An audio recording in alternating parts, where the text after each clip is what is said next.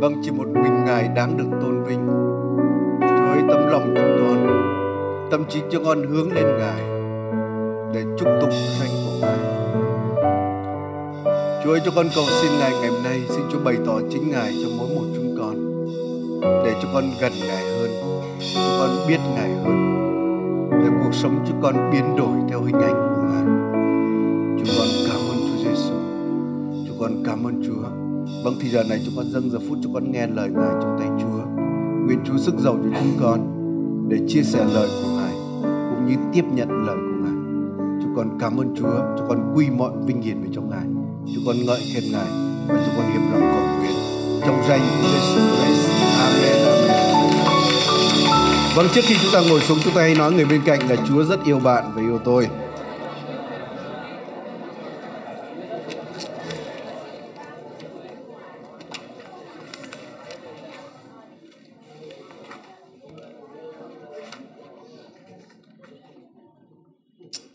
Hallelujah.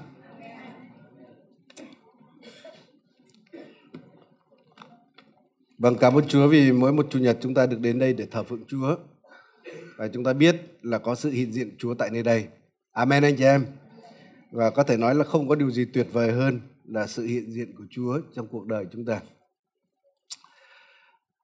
À, cách đây ấy, mấy ngày tôi có nhìn trên eh, Facebook ấy, có một người chị em đã chụp ảnh người chồng của mình và nói đó là tất cả những gì mà người chị em đó có. À, tôi rất là trân trọng cái tình cảm vợ chồng đó. Nhưng tôi xin lỗi là cái chân lý đó không đúng. Cái điều mà quan trọng nhất chúng ta có thậm chí không phải là chồng không phải là vợ không phải là bố mẹ không phải là con cái không phải là tài sản không phải ruộng đất không phải là công việc kinh doanh của chúng ta. Mà chúng ta biết điều quan trọng nhất chúng ta có là gì không ạ? Và đó chính là chúa của chúng ta à, tôi cứ suy nghĩ như thế này thực ra nhiều lúc tôi suy nghĩ là gì thực ra tôi có gì ngày hôm nay đôi khi nhìn bề ngoài à tôi có vợ tôi có con tôi có một gia đình tốt à tôi có nhà cửa tôi có tài sản tôi có chức vụ tôi có anh em tôi có nhiều mối quan hệ tôi có tri thức tôi có sự khôn ngoan tôi có bằng cấp này tôi có điều kia nhưng mà suy nghĩ đúng ra tôi thấy là thực sự là tôi chả có gì cả. Tôi có chúa mà tôi có tất cả điều đó. Nhờ có chúa mà tôi có gia đình. Nhờ có chúa mà tôi có sự hầu vị chúa. Nhờ có chúa mà tôi có anh em. Nhờ có chúa mà tôi có tất cả những gì tôi có ngày hôm nay. Nên đúng ra thực ra tôi chả có gì cả ngoài trừ có chúa. Nên nếu không có chúa thì thực sự đời sống tôi trống rỗng. Tính ra tôi chả có cái gì cả. Nên vì vậy đúng như kinh thánh nói ấy, là mọi sự đến từ ngài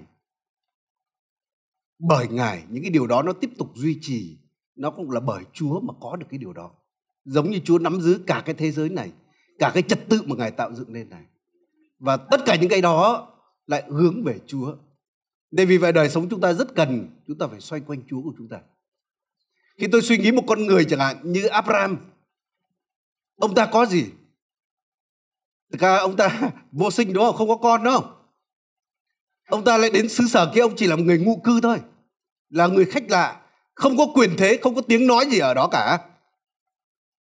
Để tính ra không biết ông ta có bằng cấp gì không tôi không biết. Nhưng tại sao Abraham sau đó lại được mọi người rất tôn trọng? Tại sao những người dân ở đó họ lại gọi giống như là quân trưởng của Đức Chúa Trời giữa vòng chúng tôi?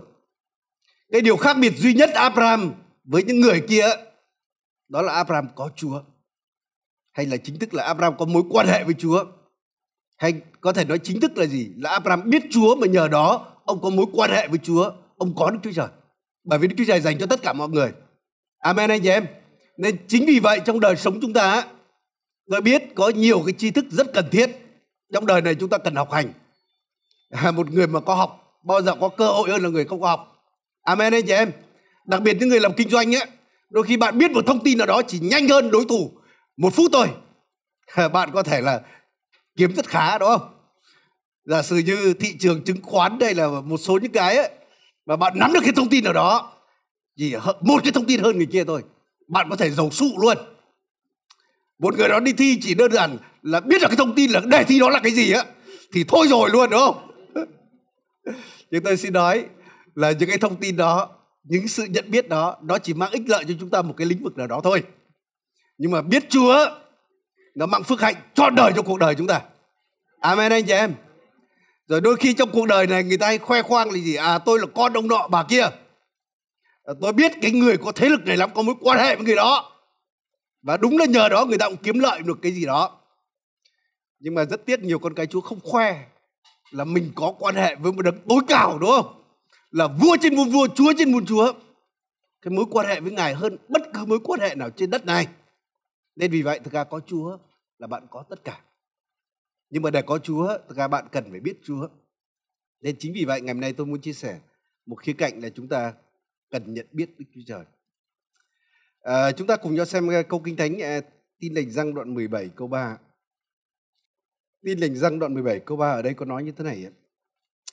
Lời Chúa Giêsu nói như thế này. Và sự sống đời đời là nhìn biết hay là nhận biết cha. Tức là Đức Chúa Trời có một và thật. Cùng Giêsu Christ là đấng cha đã sai đến. Nên lời Chúa nói là sự sống đời đời hay là mục đích của sự sống đời đời hay cả cõi đời đời của chúng ta đó là chúng ta nhận biết Chúa nhận biết Đức Chúa Trời Cha và nhận biết Chúa Giêsu và có mối quan hệ với Ngài và đây là mục đích cuộc đời chúng ta và khi mà cái từ nói về sự nhận biết ở đây ấy, thì nó không phải hàm ý là chúng ta chỉ có biết cái thông tin nào đó về Đức Chúa Trời. Những cái sự nhận biết ở đây, hàm ý đó là mối quan hệ một cách rất là thân mật, một cách cá nhân. Qua mối quan hệ giống như là vợ và chồng nhận biết nhau nên kinh thánh cũng nói là gì? Ví dụ như Adam nhận biết Eva và sinh ra Cain và Abel. Nên cái sự nhận biết đây nó giống như là quan hệ vợ chồng vậy. Mối quan hệ một cách riêng tư, một cách cá nhân. Cái sự nhận biết đó nó khiến cho chúng ta thay đổi cách đối xử để chúng ta xây dựng mối quan hệ nó khiến cho chúng ta được được thay đổi và chính vì cái mục đích của đời sống chúng ta hay là cả mục đích đời đời đó là nhận biết Chúa nên vì vậy Chúa đặt trong lòng con người chúng ta cái sự khao khát tìm kiếm để mà nhận biết Đức Chúa Trời. Nên trong công vụ sơ đồ có nói là gì? Là thực sự Chúa định cho loài người, đời người Chúa ở và để cho chúng ta tìm kiếm Đức Chúa Trời. Dấu Ngài không ở xa mỗi một người trong chúng ta. À, chúng ta biết con người chúng ta, con người chúng ta có cái thể xác bên ngoài chúng ta nhìn thấy đây.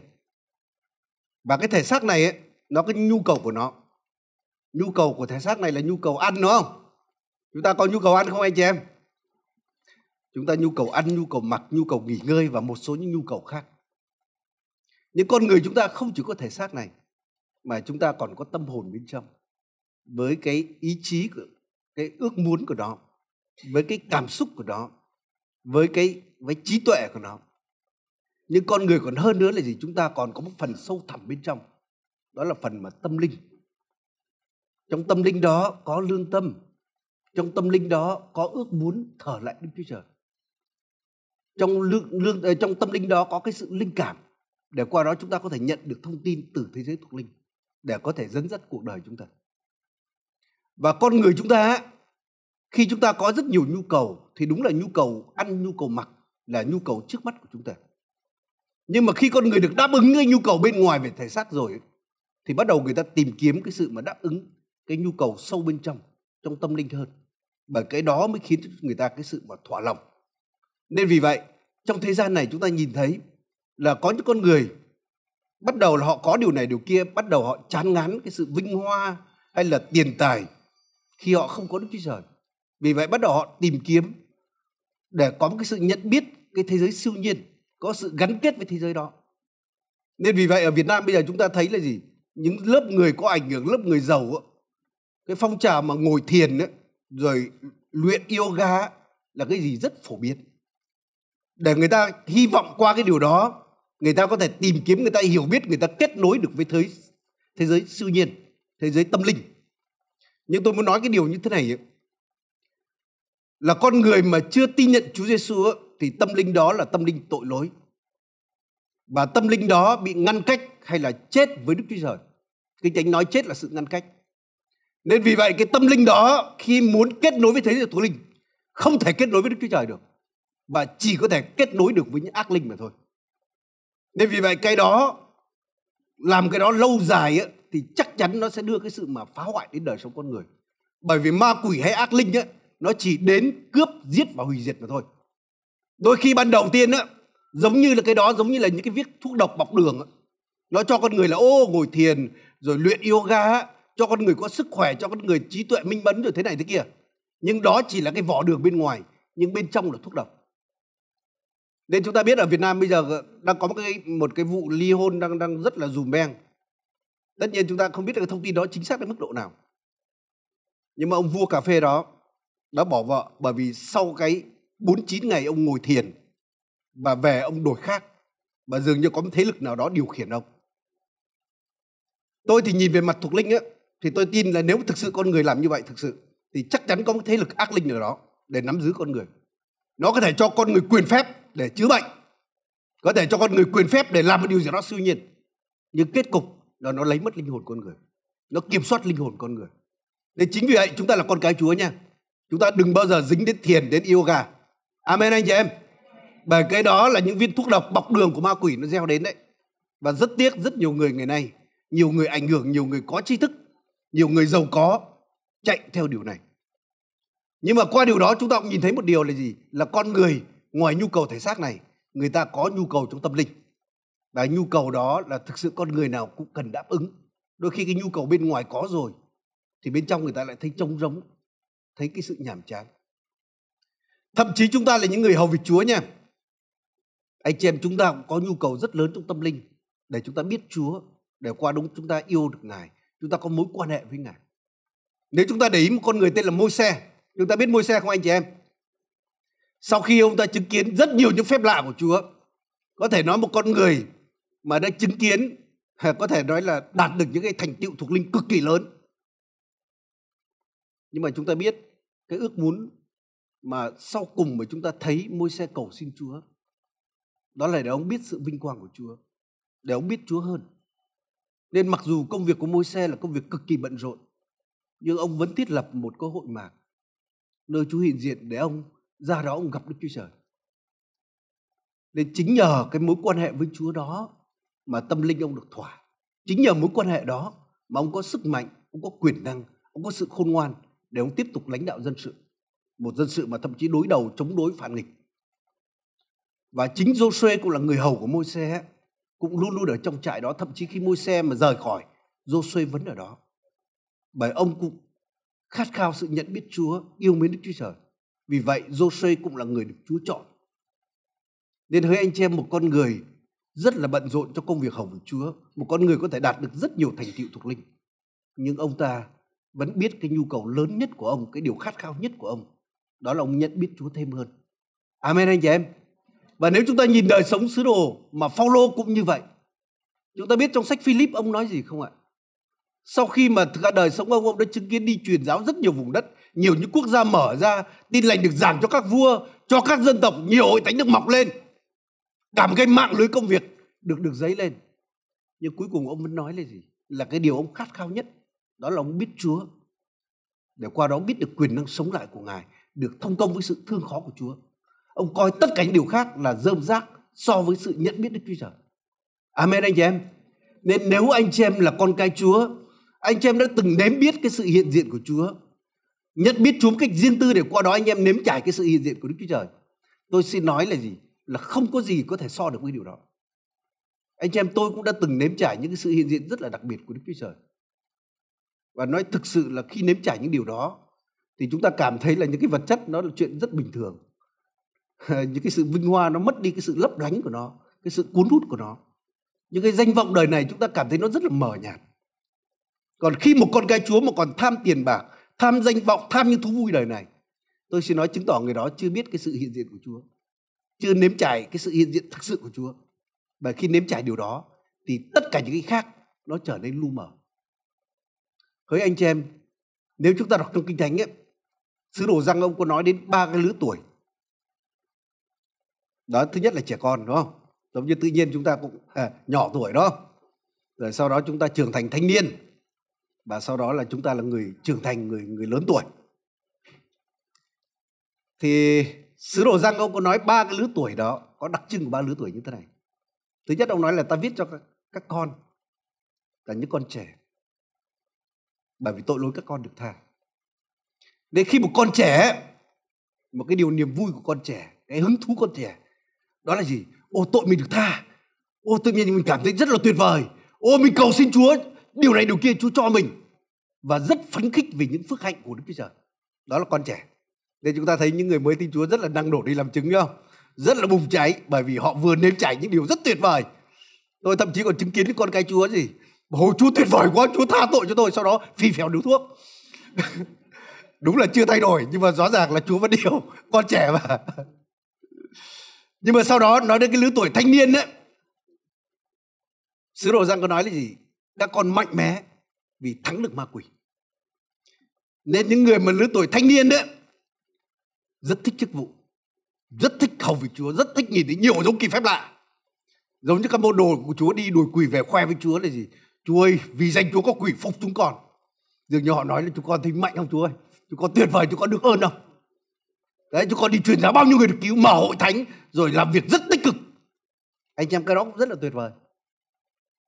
Nhưng mà con nói đến cái lớp người mà trưởng thành người mà những trưởng lão ấy, là ta viết cho các ngươi bởi vì các ngươi biết đấng từ có lúc ban đầu. Nên những người mà trưởng thành những người mà thực sự đến lúc có thể người ta nếm trải qua những phước hạnh Chúa ban cho người ta nếm trải những sự đột phá trong chức vụ, nhưng cuối cùng người ta vẫn quay lại. Người ta coi cái sự biết đấng từ ban đầu, biết Chúa, mối quan hệ với Chúa là quan trọng nhất. Nên vì vậy, trước sau thì bạn cũng phải chạy đến đó thôi. Trước sau hướng tới điều này thôi. Vậy đôi khi chúng ta bắt đầu mới vào chức vụ, chúng ta nhìn thấy, ôi, hội thánh tăng trưởng, nhìn thấy nhiều phép lạ, chúng ta thích lắm. Nhưng mà nói thực sự, về sau chúng ta nhìn lại, cái sâu thẳm nhất trong lòng chúng ta, cái điều mà làm thỏa mãn lòng chúng ta đó vẫn là sự hiện diện của Chúa. Đó vẫn là mối quan hệ với Đức Chúa Trời. Amen anh chị em. Nên chính vì vậy nếu mà bạn chưa nếm trải sự hiện diện của Chúa, hãy cầu xin Chúa cho bạn nếm trải. Hãy cầu xin Chúa cho bạn biết Chúa hơn để bạn có mối quan hệ sâu sắc với Chúa hơn. Cái đó sẽ làm thỏa mãn tâm linh chúng ta và không cái gì có thể làm thỏa mãn bằng sự hiện diện của Đức Chúa Trời. Nên vì vậy cái sự nhận biết Chúa nó là cái sự mà hiểu biết quan trọng nhất. Nó không chỉ đáp ứng cái nhu cầu tâm linh của con người chúng ta.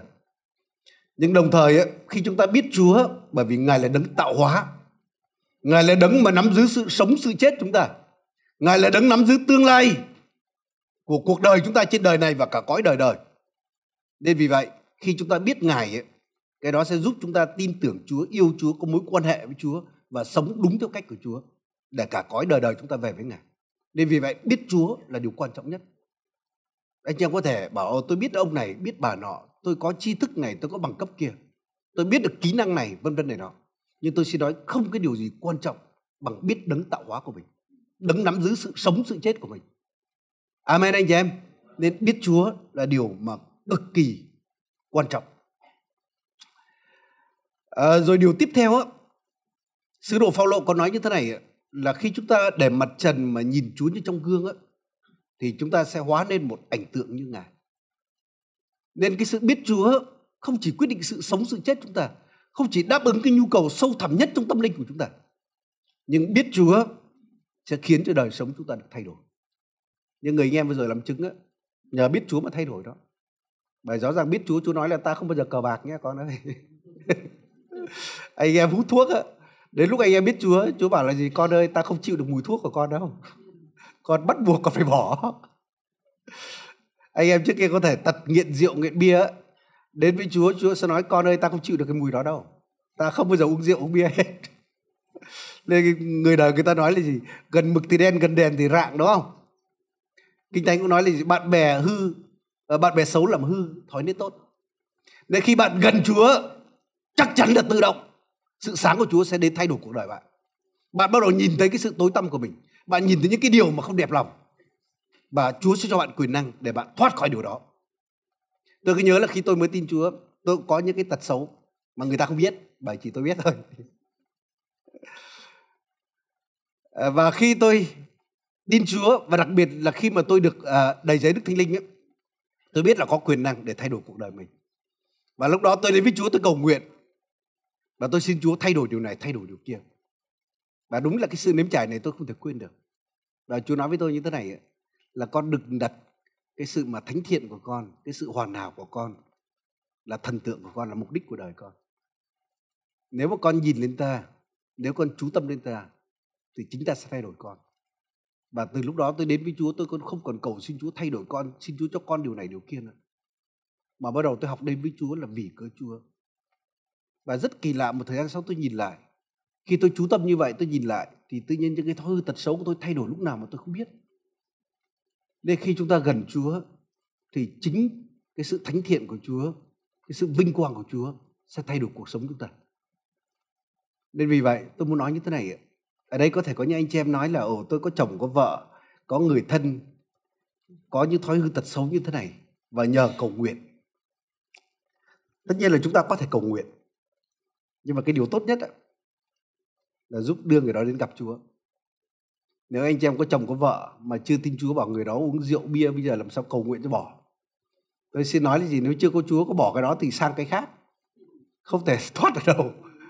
Bởi vì cái, bản chất tội lỗi bên trong thì chắc chắn nó sẽ bày lộ ra cái việc này việc kia. Nên cắt cái tội này thì sinh ra cái tội khác. Như con bạch tuộc không cắt được đâu. Nên tốt nhất là đưa người đó đến với chúa.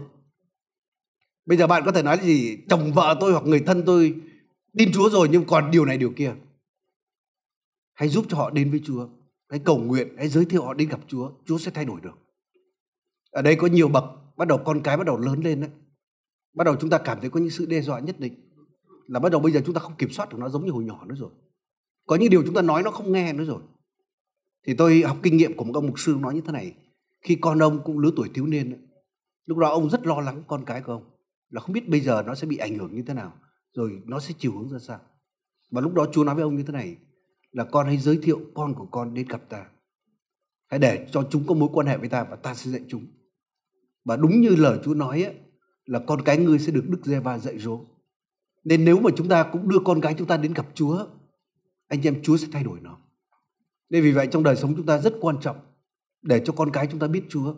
Anh em đất tất nhiên chúng ta trau dồi nó học thêm này học thêm kia. Cái đó là tốt nhưng tất cả cái đó không thể bằng được cái sự nhận biết Chúa đâu. Cái sự nhận biết Chúa, học về Chúa là quan trọng hơn bất cứ học một môn một bộ môn khoa học hay là bất cứ cái điều gì. Bởi vì tất cả cái kia nó chỉ là tạo vật của Đức Chúa Trời thôi. Còn đây chúng ta học biết về chính đấng tạo hóa rồi ngay một hội thánh tôi muốn nói với các mục sư những người chăn bày đây ấy.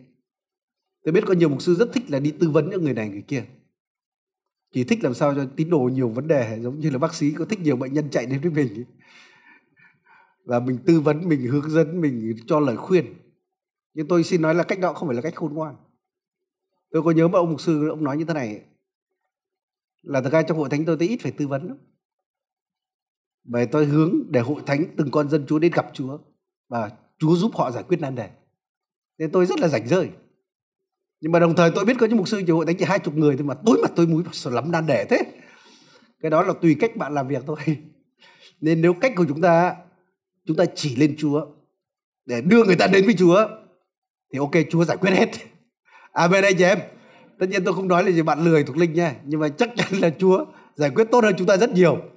Mà Chúa giải quyết triệt để chứ không phải giống như một vài vị bác sĩ thôi tiêm thuốc chỉ giảm đau thôi để lần sau chạy đến tiếp với mình nên vì vậy là khi con người gặp Chúa khi con người biết Chúa thì chính sự nhận biết đó sẽ thay đổi đời sống người ta rồi tiếp theo tôi muốn nói mấy ý như thế này ấy. là như vừa rồi tôi có nói đấy đôi khi chúng ta biết ông nọ bà kia chúng ta biết cái thông tin ở đó có thể khiến cho chúng ta được kiếm rất lợi về tài chính chẳng hạn hoặc là lợi về một cái gì đó nhưng tôi xin nói là khi chúng ta biết Chúa cái điều đó nó lợi hơn bất cứ biết một cái thông tin nào hay biết một con người nào bởi chính Chúa nói như thế này ấy, là khi chúng ta trước hết tìm kiếm nước Đức Chúa Trời hay là sự tẩy trị của Chúa và sự công chính của Ngài thì mọi điều khác Chúa cho chúng ta thêm. Nên khi con người biết Chúa thì tất cả những nhu cầu của bạn tôi đảm bảo là Chúa sẽ đáp ứng, Chúa sẽ chu cấp, Chúa sẽ chăm sóc lo cho đời sống của bạn. Amen anh chị em. Ngoài cái điều bạn được những cái điều thuộc linh để làm thỏa mãn tâm linh của bạn nhưng đồng thời những cái điều bên ngoài bạn sẽ có được nên nói thực sự tôi cứ suy nghĩ rất nhiều là những cái gì tôi có ngày hôm nay là tất cả từ Chúa đến tôi sẽ thấy là từ những cái nhỏ nhất, từ quần áo tôi mặc trên người, tôi biết đó là chúa cho tôi. Bởi vì sao? Bởi vì tôi chú tâm đến chúa. Bởi tôi chạy theo chúa. Và chúa thành tín là chúa đáp ứng mọi nhu cầu của tôi. Nên vì vậy, hỡi anh chị em, nếu chúng ta đặt cái sự nhận biết chúa, coi chúa là số một trong cuộc đời chúng ta, tôi xin nói là những cái phước hạnh, mọi điều khác nó sẽ chạy với, đến với cuộc đời chúng ta. Amen anh chị em. Nên hãy nói người bên cạnh là biết chúa là bạn sẽ có tất cả à, vậy để làm sao chúng ta có thể biết được chúa? Chúa là đấng thần linh. Chúng ta không thể biết bằng cái tâm trí của mình. Hay là bằng khả năng của con người.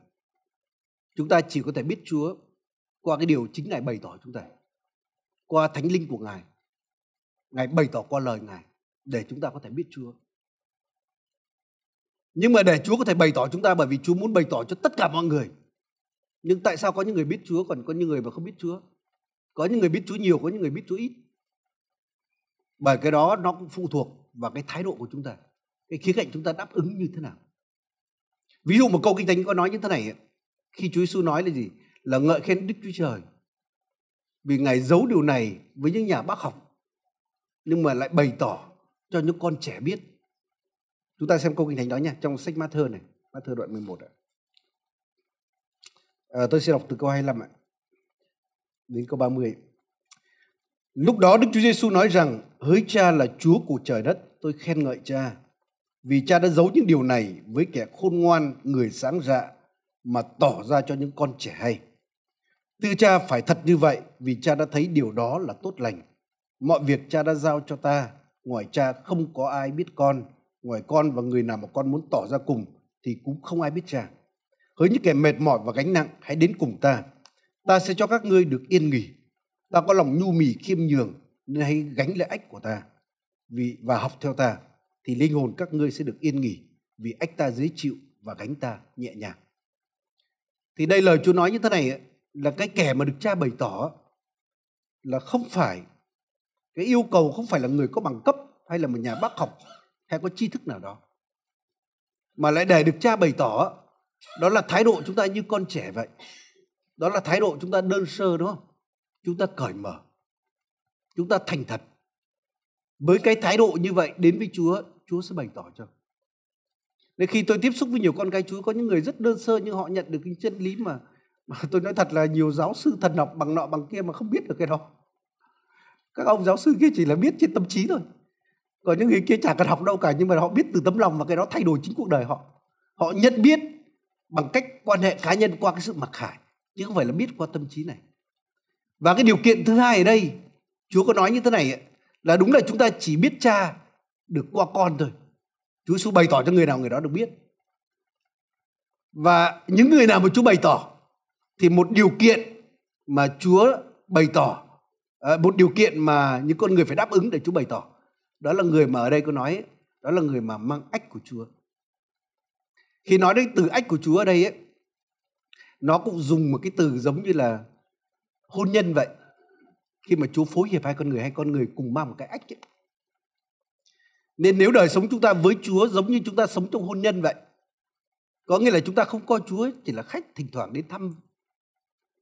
Hay là giống như bên ngoài đời không phải giống như nhiều người coi Chúa như nhân tình thỉnh thoảng đến thôi nhưng phải coi Chúa như chồng như vợ của mình vậy như nhà của mình vậy.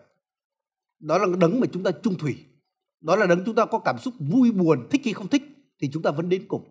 Chúng ta vẫn sống cùng. Và nếu chúng ta với thái độ sống với Chúa như vậy coi như Chúa như nhà của mình chúng ta có sự trung thủy với Chúa. Tôi xin nói là Chúa sẽ bày tỏ cho những con người đó để biết về chính Ngài À, bây giờ tôi muốn liệt kê là chúng ta cần phải biết một số điều mà kinh thánh là cái sự bày tỏ chung cho chúng ta mà Chúa bày tỏ chúng ta về Đức Chúa Trời. Nhưng tất nhiên chúng ta nghe điều đó, chúng ta tìm kiếm điều đó. Và tôi tin với thái độ như vậy đến ngày Chúa bày tỏ chúng ta để chúng ta hiểu được chân lý này không phải bằng đầu chúng ta mà bằng lòng chúng ta thì chắc chắn đời sống chúng ta sẽ thay đổi. Thì đúng là trong đời sống chúng ta cái sự nhận biết Đức Chúa Trời, trước hết chúng ta cần phải nhận biết Ngài như là đấng tạo hóa.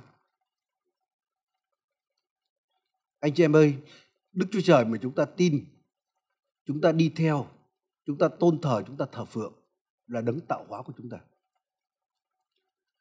Và Ngài là đấng tạo hóa thì Ngài có một số những thuộc tính mà không một tạo vật nào, không một ai có những cái thuộc tính này. Thứ nhất, Chúa Ngài là đấng tự hằng tự hiếu. Có nghĩa là Ngài có sự sống chính trong mình Ngài.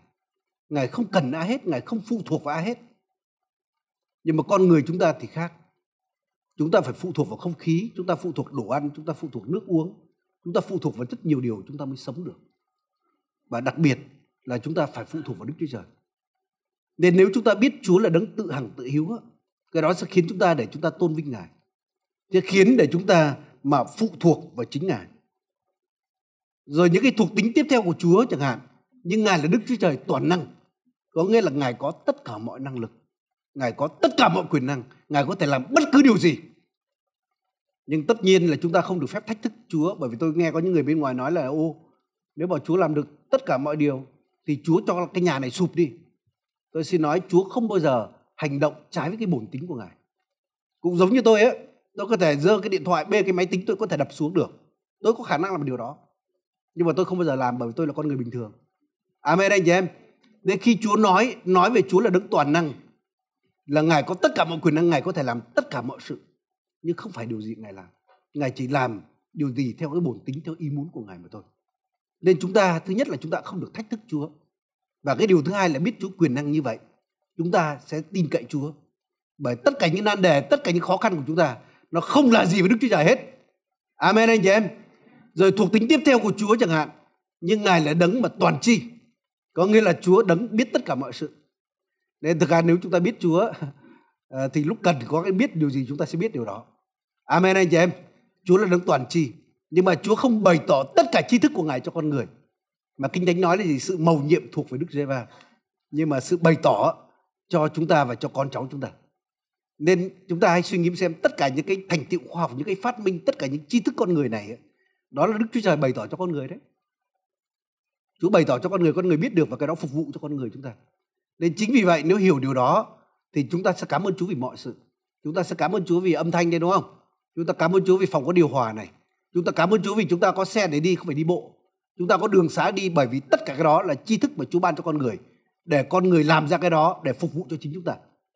Nên vì vậy chúng ta cần phải cảm ơn Chúa trong mọi sự là như vậy. Rồi thuộc tính tiếp theo của Chúa chẳng hạn, Ngài là đấng mà toàn tại.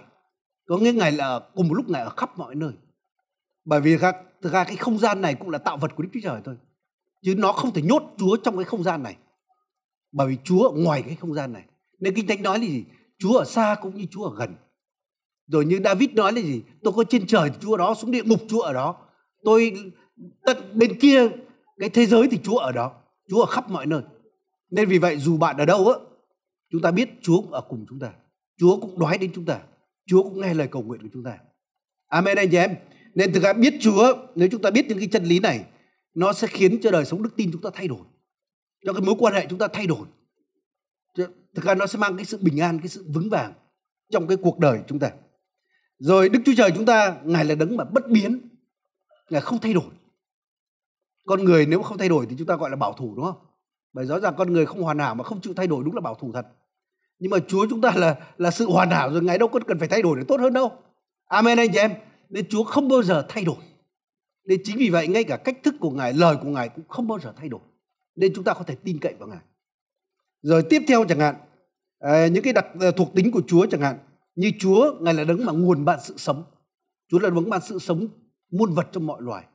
Nên vì vậy biết điều đó, chúng ta cũng sẽ đến trông cậy với Chúa, cầu nguyện với Chúa trong tất cả mọi sự.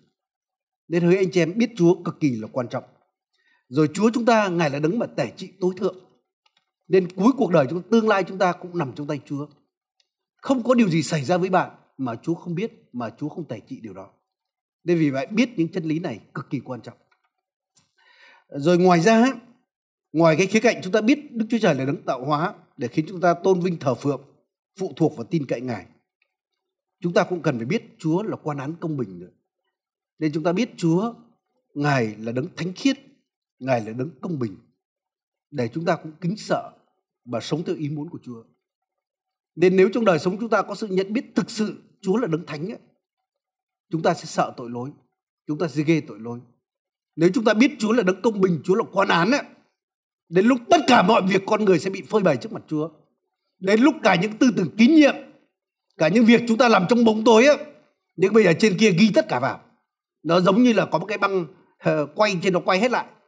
Và đến ngày phán xét là Chúa đưa cái băng đó vào trong cái bộ phát của Ngài. Và lúc đó tất cả hình ảnh, tất cả những gì chúng ta nói nó lộ ra cho cả thế giới này nhìn thấy. Anh em thấy nó kinh hoàng không anh chị em? Nếu chúng ta hiểu điều đó thì chúng ta sẽ không dám làm điều đó. Hoặc là nếu chúng ta đã chót phạm tội rồi, chúng ta cần phải cầu xin Chúa để huyết Chúa tẩy sạch chúng ta. Và khi huyết Chúa tẩy sạch giống như cái băng của chúng ta trở thành băng trắng đâu. Đến lúc mà Chúa đưa vào cái bộ phát của Ngài thì nó không có cái gì cả. Chúng ta được tẩy sạch. Nên vì vậy dòng huyết Chúa Giêsu rất quyền năng. Duy nhất dòng huyết Chúa Giêsu có sức mạnh để tẩy sạch lương tâm chúng ta, tẩy sạch những việc chết của chúng ta. Nên vì vậy, nếu biết Chúa như vậy, nó sẽ thay đổi cuộc đời chúng ta. Nhưng một cái chân lý cực kỳ quan trọng tôi sẽ nói qua điều này thôi bởi vì cái này nó sẽ là một cái chủ đề khác. Đó là một cái thuộc tính cực kỳ quan trọng của Chúa. Đó là Đức Chúa Trời là tình yêu thương hay Ngài là đấng tốt lành. Tại sao tôi nói cái chân lý này là chân lý rất quan trọng? Bởi cái chân lý này là chân lý mà dường như bị tấn công mạnh nhất. Tôi đảm bảo tất cả con cái Chúa ngày nay đều tin. Chúa là đấng tạo hóa. Chúa là đấng toàn năng, toàn chi toàn tại. Nhưng liên quan đến khía cạnh tốt lành của Chúa nhiều hội thánh nhiều con cái chúa chưa thông điều này. Và chúng ta thấy cái sự tấn công chân lý này từ trong sáng thí trong vườn địa đàng. Khi ma quỷ nó đến cám dỗ con người ấy, nó dường như nó nói là chúa không tốt đâu. Chúa còn ẩn giấu cái điều gì đó. Cái trái cây này nó rất tốt nó lại mang tri thức, nhưng mà chúa muốn hạn chế các ngươi, chúa không muốn các ngươi hưởng những điều tốt này nó tấn công vào chân lý mà trước đó, khi chúa tạo dựng con người, chúa tạo nên tất cả mọi sự đều tốt lành và Chúa đặt con người trong cái sự hoàn hảo tốt lành của Chúa để hưởng cái điều đó. Nhưng ma quỷ, nó gieo rắc cái sự con người nghi ngờ. À có thể Chúa tốt, nhưng có thể có những điều mà Chúa còn ẩn giấu. Có những điều mà Chúa còn còn che giấu trong đó nữa. Và con người đã nghi ngờ vào sự tốt lành của Chúa mà chính họ đã phạm tội. Rồi sau đó chúng ta thấy như thế này là thực sự là ngày nay ma quỷ nó luôn luôn kiện cáo với con người về Chúa. Khi con người gặp tai họa nào đó thì nó nghĩ đâu đấy là do ông trời. Trời ác rồi trời trừng phạt rồi điều này điều kia. Những cái chân lý sự thực như thế này ấy, là thực ra đúng là khi con người phạm tội thì đã mở cửa để cho tội lỗi đến và sa tăng đến và nó kéo theo rất nhiều sự rủa xả bệnh tật rất nhiều những cái tai họa đến nhưng thực sự Chúa không phải là tác giả của những điều này nên kinh thánh có bày tỏ cho chúng ta biết là thực ra Chúa yêu con người cái tình yêu của Chúa đối với con người là hơn cả cha mẹ. Kinh Thánh nói là nếu cha mẹ bỏ ngươi thì ta tiếp nhận ngươi mà. Rồi Kinh Thánh nói là dầu núi rời, dầu đồi chuyển nhưng lòng nhân từ của Chúa không bao giờ lìa khỏi chúng ta. Nên Chúa yêu chúng ta, Chúa biết chúng ta từ trước khi chúng ta sinh ra trong cuộc đời này. Chúa đã có hoạch định cả chương trình của chúng ta. Tất cả các ngày chúng ta đã ghi trong sổ của Chúa. Nên đã hứa anh chị em, Chúa rất yêu chúng ta. Chúa là đấng tốt lành với con người. Vậy như lời Chúa có nói trong Matthew có nói là gì? là thực sự là ờ, là có người nào mà con xin bánh mà cho đá chăng à, xin cá mà cho rắn chăng Chúa nói là gì nếu con người chúng ta là người xấu còn biết làm tốt cho con cái của mình huống chi là cha trên trời nên vì vậy cái chân lý Chúa là đấng tốt lành ma quỷ nó tấn công nhiều nhất nên khi Chúa Giêsu xuống thế gian này thì một cái chân lý nền tảng của Chúa bày tỏ cho con người đó là Chúa bày tỏ cho con người Đức Chúa Trời là đấng tốt lành không chỉ những qua cái lời giảng dạy của Chúa mà qua việc làm của Chúa. Ngài bày tỏ Đức Chúa Trời là cha tốt lành con người. Nên Chúa luôn luôn nói là cha các người trên trời. Khi tất cả những người bệnh tật đến với Chúa, Chúa không từ chối ai hết. Tất cả những người có nan đề với Chúa đến Chúa giải quyết cho họ. Rồi thậm chí sau đó chính Chúa đã hy sinh chính mạng sống của Ngài để cứu chuộc con người. Và Chúa nói là gì? Ta nhìn thấy cha làm gì ta làm điều đó. Ai nhìn thấy ta tức là cha. Tất cả những việc Chúa làm không phải theo ý của Chúa mà đó là cha bày tỏ qua Chúa Giêsu. Nên vì vậy hỡi anh chị em, Chúa là đấng tốt lành. Amen anh chị em. Chúa muốn bạn vui hưởng những điều tốt nhất của Đức Chúa Trời. Nên rất tiếc có những hội thánh ngày nay ấy, là bị ma quỷ lừa dối. Là người ta nghĩ là gì? Chúa không tốt lành như vậy đâu. Có cái điều gì đó ẩn giấu. Anh chị em tôi xin nói như thế này. Có những cái triết thuyết của ma quỷ nó đến mà nhiều hội thánh tin về điều này. Khi ma quỷ nó không thể tấn công trực diện được một điều.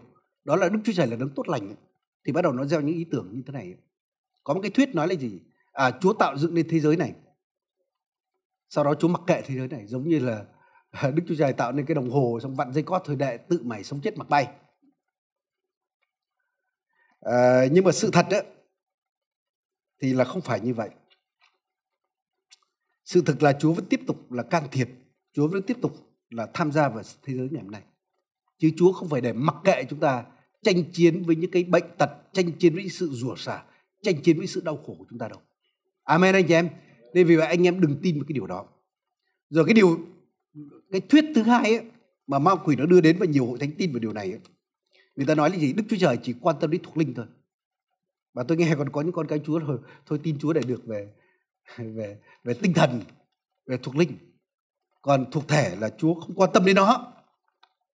Tôi xin nói, nếu mà bạn tin điều đó thì bạn sẽ không lấy được quyền năng của đức chúa trời để đưa vào cái đời sống đời thường của chúng ta. Chúng ta sẽ không lấy được quyền năng của chúa để đưa vào sức khỏe, đưa vào công việc kinh tế, đưa vào gia đình của chúng ta.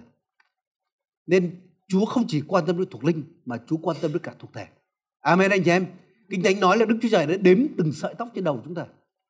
Chúa quan tâm đến áo mặc, quan tâm đến đồ ăn của chúng ta. Nên chúa quan tâm đến tất cả.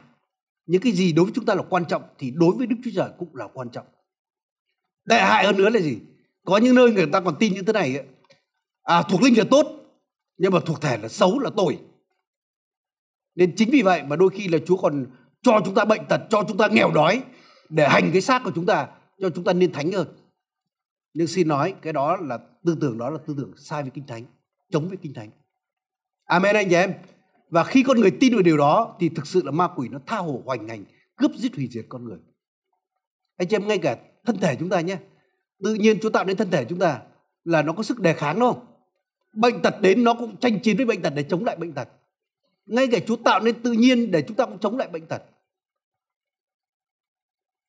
nên nếu mà bây giờ mà bạn lại tin là gì bệnh tật Chúa gieo đến á, anh chị em nếu trong thuộc linh mà chúng ta tin điều đó, tôi xin nói là bệnh tật nó xoay ngành. Tại sao tôi đã chứng kiến có những hội thánh á, khi người ta hỏi ai bị bệnh ở đây á, thậm chí hơn 90% giơ tay lên bị bệnh. Bởi vì họ tin điều đó nên ma quỷ nó thao tung hoành đến nó cướp giết hủy diệt. Và nó đeo cái mặt nạ là ta là chúa đây. Và mọi người tưởng là chúa thì ai dám chống lại nữa. Đúng không anh chị em? Nên vì vậy là tự nhiên chúa đã đặt cái thân thể chúng ta chống lại bệnh tật thì ngay trong tâm linh trong sự hiểu biết của chúng ta chúng ta phải chống lại bệnh tật. Chúng ta không chấp nhận bệnh tật. Amen anh chị em. Anh chị em nói thực sự là bao nhiêu năm tôi tin cái chân lý đó và tôi không bị bệnh. Tôi bị bệnh chỉ một hai lần thì phải. Và những lần bị bệnh đó tôi nhớ lại là lúc đó tôi cho phép nó bị bệnh. Tôi, tôi, tôi mệt quá tôi nghỉ mấy ngày cũng được. Thì cuối cùng là bệnh nó đến. Nên thế anh chị em đừng bao giờ tiếp nhận bệnh tật nhá. Amen anh chị em. Rồi ngay cả sự đói nghèo như vậy đừng bao giờ coi nó là bạn tôi nói như thế này. Nếu bạn coi ai là bạn đó thì người đó rất dễ dàng đến nhà chơi bạn. Thậm chí họ ở luôn vài ngày, ở luôn vài tháng, ở luôn vài năm. Có đúng anh chị em? Nhưng nếu bạn ai coi là, bạn coi ai là kẻ thù, bạn không bao giờ tiếp xúc đâu. Nhìn từ xa tránh mặt luôn, đừng có chuyện đến nhà tôi. Nên đấy coi nghèo á, đó là kẻ thù của mình nhá. Đừng có trò chuyện với nó.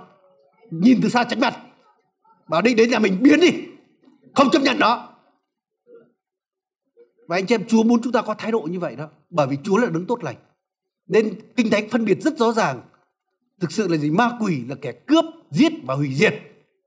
Còn Chúa đến cho trên sự sống và sự sống sung mãn.